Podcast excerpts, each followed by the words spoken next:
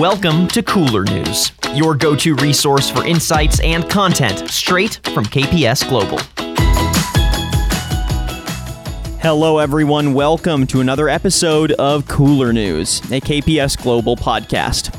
I'm your host, Daniel Litwin, the voice of B2B. And, folks, thanks so much for joining us on another episode of the show. As you're listening along, make sure that you're subscribing to our podcast on Apple Podcasts and Spotify.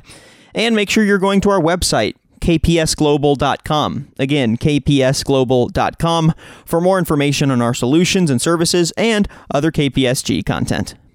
So, on today's episode of the podcast, we're sitting down with KPS Global's Director of Supply Chain, Jeff Monroe, to discuss the various ways that our national supply chain is still reeling from the lagging impacts of COVID.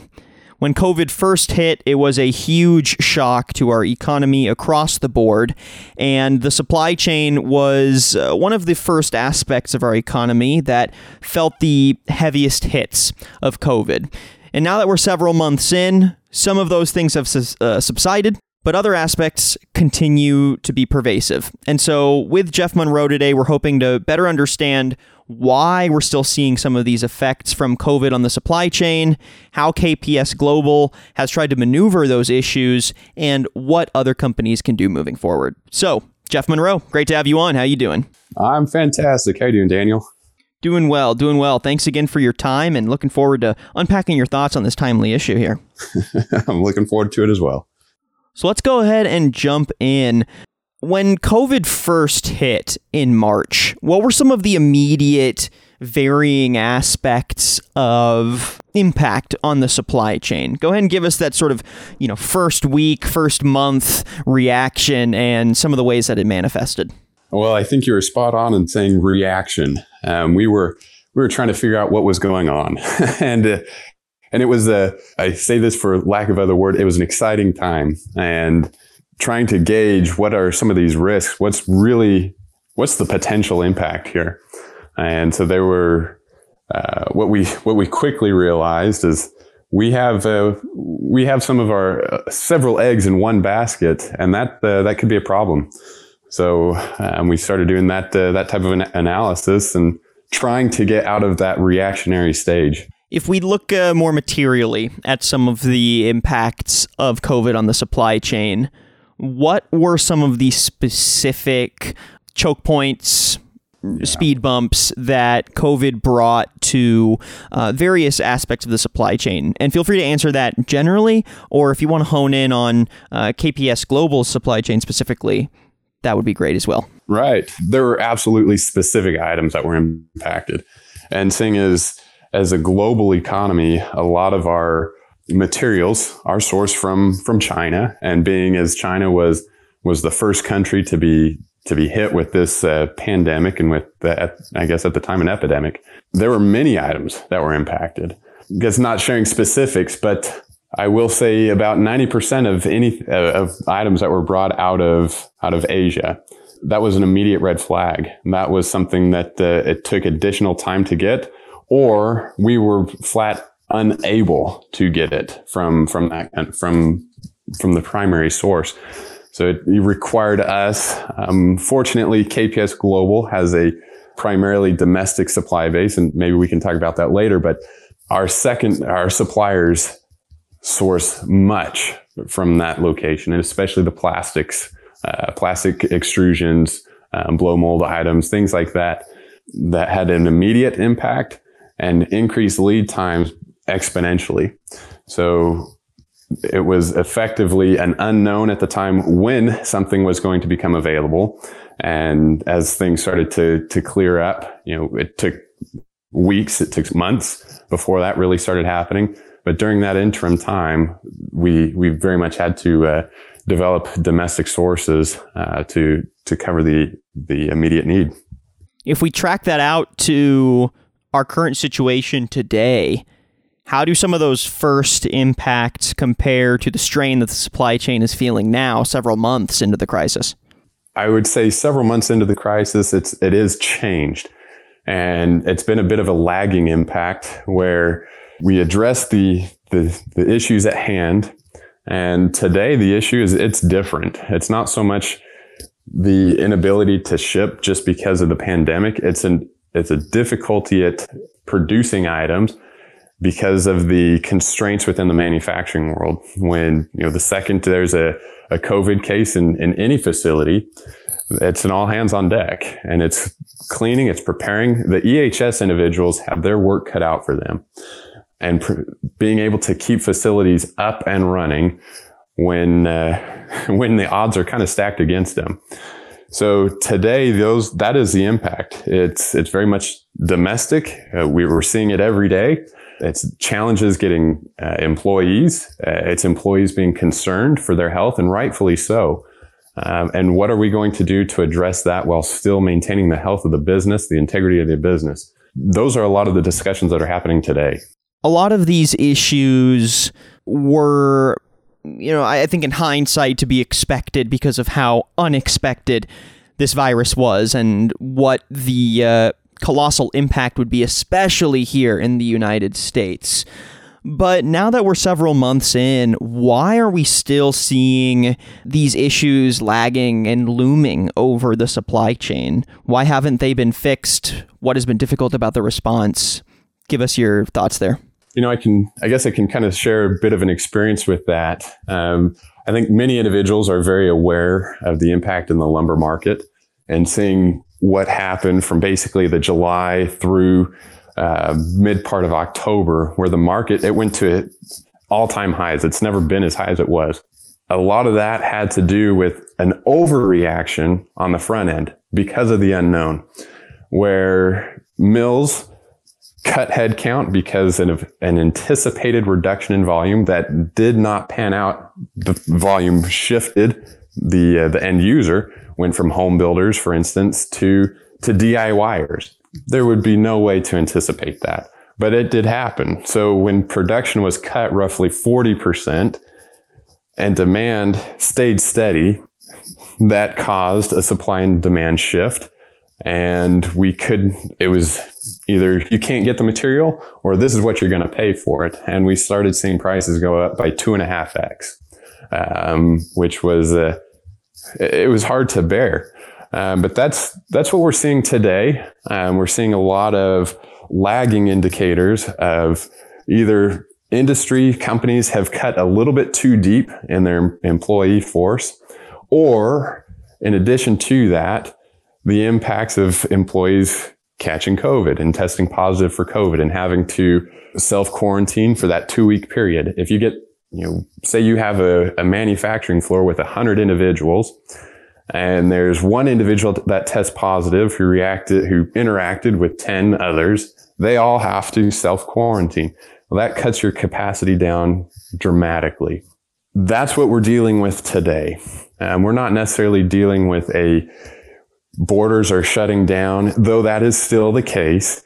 It is a here's the issue at home with these employees and it's it is a it's a capacity constraint right now. The the demand is still there. Demand is still quite high in in many industries, not all. Some have been very very I would say decimated. Um, but those industries that have not been impacted in such a way, it is now keeping up with demand. Um, and, and that is that's the challenge today. I want to lean into one specific aspect here for a second, uh, which is something that not just companies uh, that are integral to the supply chain felt, but because of COVID, many companies responded by furloughing uh, workers at scale often. Hmm. And so, with many companies furloughing their workers, uh, you can imagine that when we saw the American economy try to jumpstart itself back into action, demand increased either back to at least a similar level or in mm-hmm. some industries hit uh, new highs of demand actually during COVID. Right. And couple that with a lack of workers, and I'm sure you get some other slowdowns and bottlenecks. How did this lack of workers impact the supply chain, both when companies first had to furlough workers and now that we're a little deeper into the crisis? 2020 has been a tough year. It's been a mentally challenging year and on on employees especially. And so as we start evolving and you know moving more into into normalcy where there's a little bit of stability, that impression does not necessarily go away. Once an impression is made, it's pretty much set. It's that does not change. That is the expectation moving forward that we still have to work very, very closely with one, our own employees on providing them a, a positive work environment, but then also with our suppliers. We depend on them pretty heavily.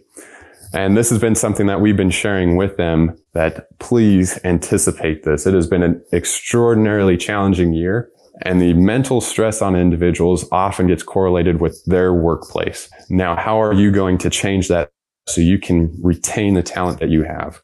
Now, another side of this worker dynamic is trying to refill those positions. Has this been creating any tension on the supply chain based on what you've seen? Have companies been able to uh, bring those workers back now that demand uh, is returning to you know more uh, familiar levels? Some has been coming back. Within our particular industry, we kind of we follow a little bit. It's very seasonal, and where during we follow the construction industry where you your March through October, it's pretty busy. That's that's all hands on deck, and, and everybody's uh, everybody's uh, output is is at high levels. So at this point in time, and you know here we are, November, November fifth, the demand for additional workers is not necessarily there. So it was a challenge on the front end, and many times we did not, we could not get it our manufacturing floor, you know, they were short staffed. And so the output that these guys were able to do, considering the conditions was, uh, it was heroic. They, they did a very, very phenomenal job. So as we move into the holiday season, the demand for, for the additional headcount won't necessarily be there. I think it will be an opportunity for us to regroup, re, you know, create new plans and move forward into 2021. You mentioned lumber a little bit earlier as uh, an example of a key industry that faced a lot of these uh, bottleneck issues and slowdowns in the supply chain. Can you uh, explain a little bit more or give us some other examples of how these issues manifested in specific industries like lumber? Another example might be the steel industry. You know, mm-hmm. feel free to walk us through that. Yeah. So, you know, I guess if we're just talking about the lumber industry for, for this particular instance, and, and certainly we can talk about others, that one has been quite impressive uh, to see what what took place there.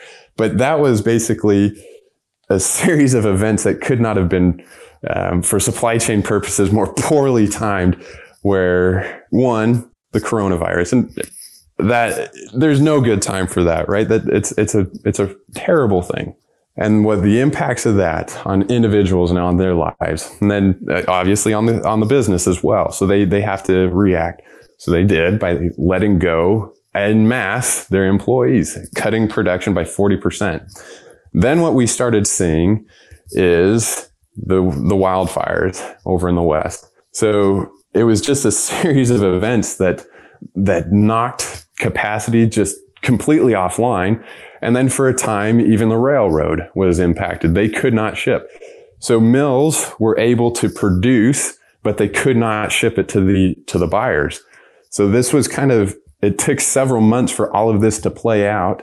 And so here we are on the back end of all of this, where it is finally starting to break loose. We're finally starting to see um, capacity, supply match up again with demand in a, at a reasonable point, at a normal point.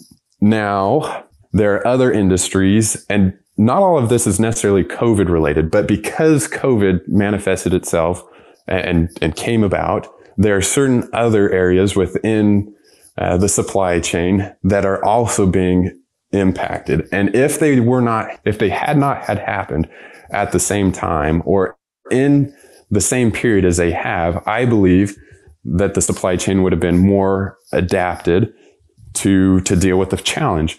But because we have multiple significant impacts occurring basically in sidestep to each other, we are uh, we are where we are. I do believe we're more on the on the other end. So the the light at the end of the tunnel is is getting bigger and bigger. Um, but during all of this, it was uh, it was exceedingly challenging. There was there was one thing after another after another, and I, maybe I'm overly optimistic and overly hopeful, but uh, I feel like we are finally getting to the uh, the other end of the bridge here. Another aspect that I'm sure is creating some slowdowns for the supply chain is uh, the workflow related impact that COVID brought to the working world. More specifically, the fact that many relationships between different companies in the supply chain, between OEMs, product developers, distributors, retailers, etc., uh, that were often cultivated in person, and there was a level of QC that could be done in person to uh, foster these relationships and keep them efficient, now can't really happen in the same way. It's all remote, and the sort of uh, in person eyes that you could get on the product or manufacturing process just can't really happen in the same way because obviously people aren't traveling as much, offices are closed, and for the most part, people are communicating digitally uh, for their business needs. So, how are you seeing this impact our current state of the supply chain? And has this uh, slowed down communications, made things less efficient, and added uh, more speed bumps to the process? Absolutely. And that has been an ongoing challenge. As much as I dislike travel, you know, I used to think business travel was going to be glorious, but far from. It is it is such a benefit to be able to step foot within a supplier facility and see firsthand exactly how things are operating.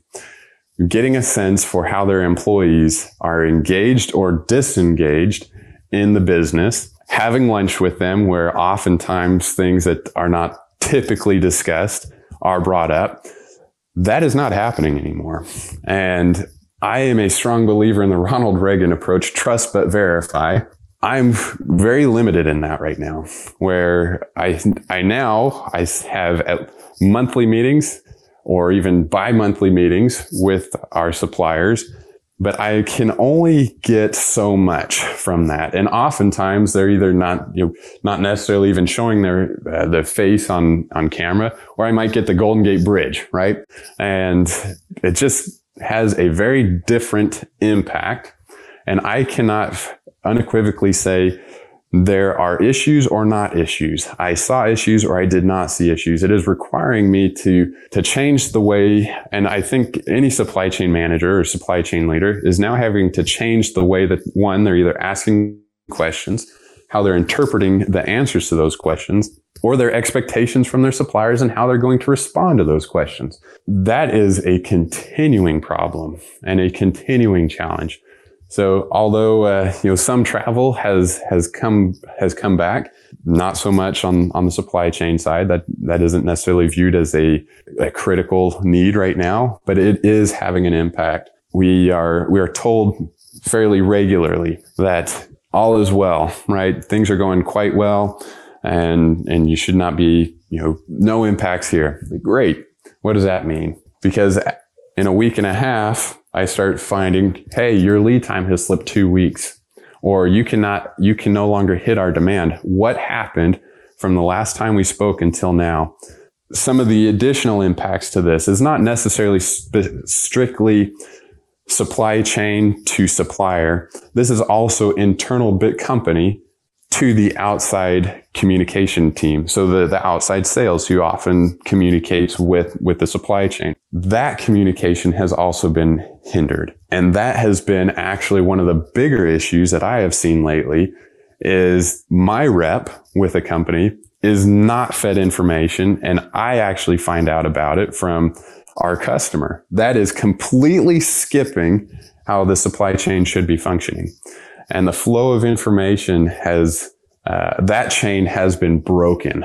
I don't think any Teams meeting or any Zoom conference meeting is going is capable of fixing that. So Jeff, I want to contextualize all this back down to KPS Global specifically and some of the ways that your company and your supply chain team responded to these challenges. So, how exactly did KPSG respond? Was there anywhere that you were able to get ahead of some of these broader uh, choke points in the supply chain? And if so, how? Yeah, so several of the areas that we've really, I guess the primary area that we've had to focus on is our relationship with our suppliers. How are we going to manage that moving forward? And, and a lot of that has been done virtually, right? Where, whereas it initially, you know, we would visit with them fairly regular in person, either at their facility or they would come to ours. And, and we were able to manage relationship, a healthy relationship in that manner.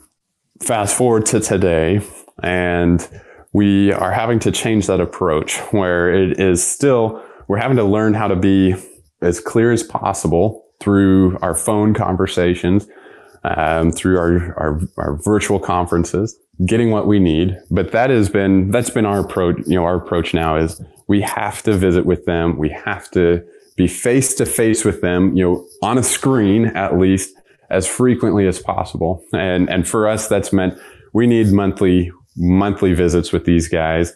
And in some, with some of our suppliers, some of our more critical suppliers who, who may be challenging, uh, or, or, challenged in this current environment, uh, a little bit more than others, um, we're actually visiting with them every other week.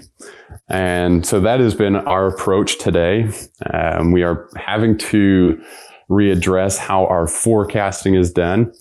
That has been something that uh, I think we've, our eyes have been opened where it would be really nice to just say, just have everything for us when we need it. And, and, and I think any supply chain guy understands that's not necessarily possible, but we are trying to be more transparent in our needs with our suppliers and providing upfront information as accurately as we can and as timely as we can.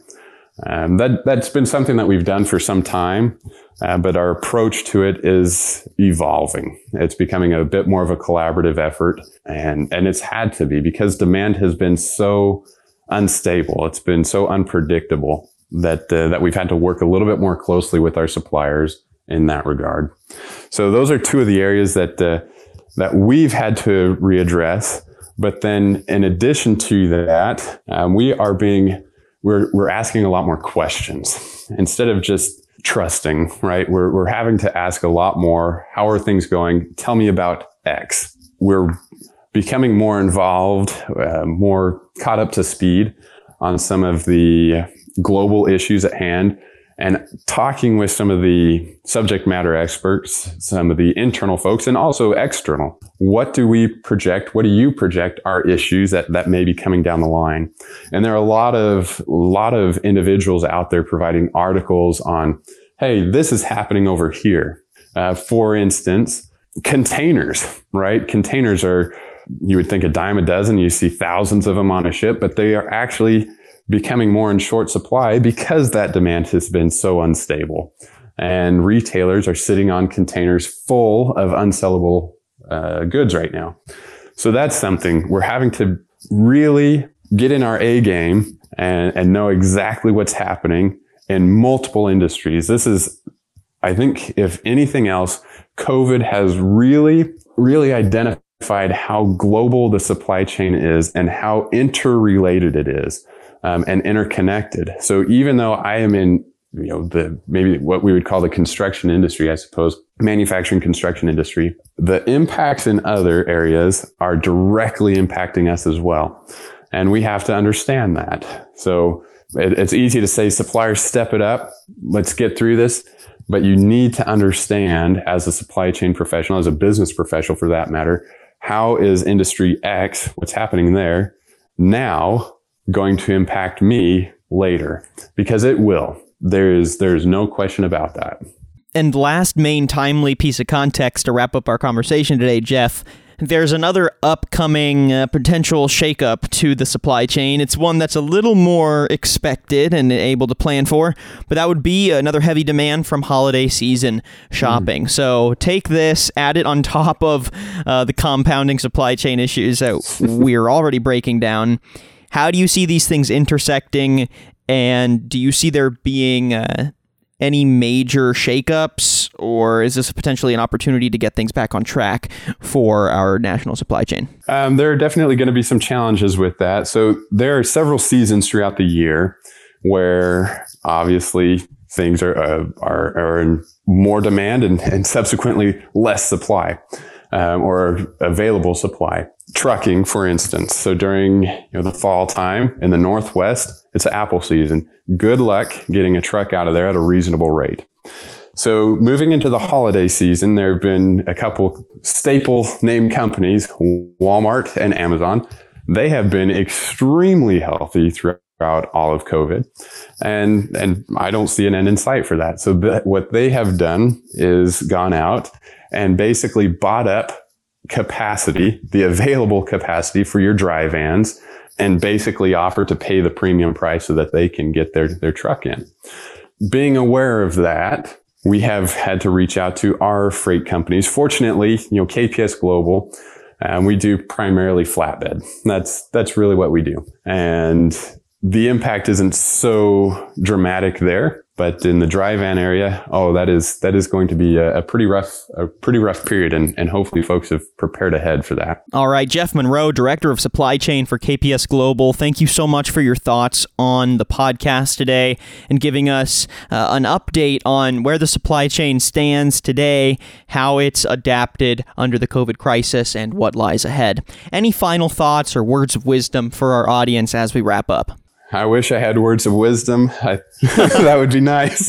no, it's uh, really Daniel. Just good talking with you. Good sharing with, with you some of these things, and, and I hope they they bring benefit to others. Uh, lessons learned.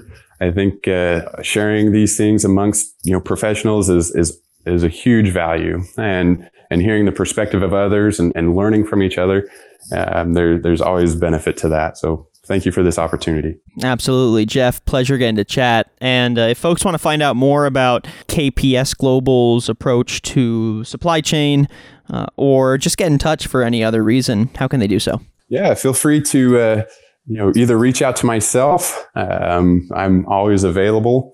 Uh, you know, through LinkedIn, through even just through the company. We we have various means to uh, gather information or, or allow individuals to, to reach out to us through there. It always makes it to supply chain. So uh, that is uh, that's the best way. Fantastic. Great getting to chat and looking forward to getting you back on the podcast soon. Absolutely. Thank you, Daniel. And thank you, everyone, for listening to today's episode of Cooler News, a KPS Global podcast. If you like what you heard and want to listen to previous episodes, make sure that you're subscribing on Apple Podcasts and Spotify. And make sure you're heading to our website, kpsglobal.com. Again, kpsglobal.com for more information on our solutions, services, and other KPSG content. I'm your host, Daniel Litwin, the voice of B2B. Till next time.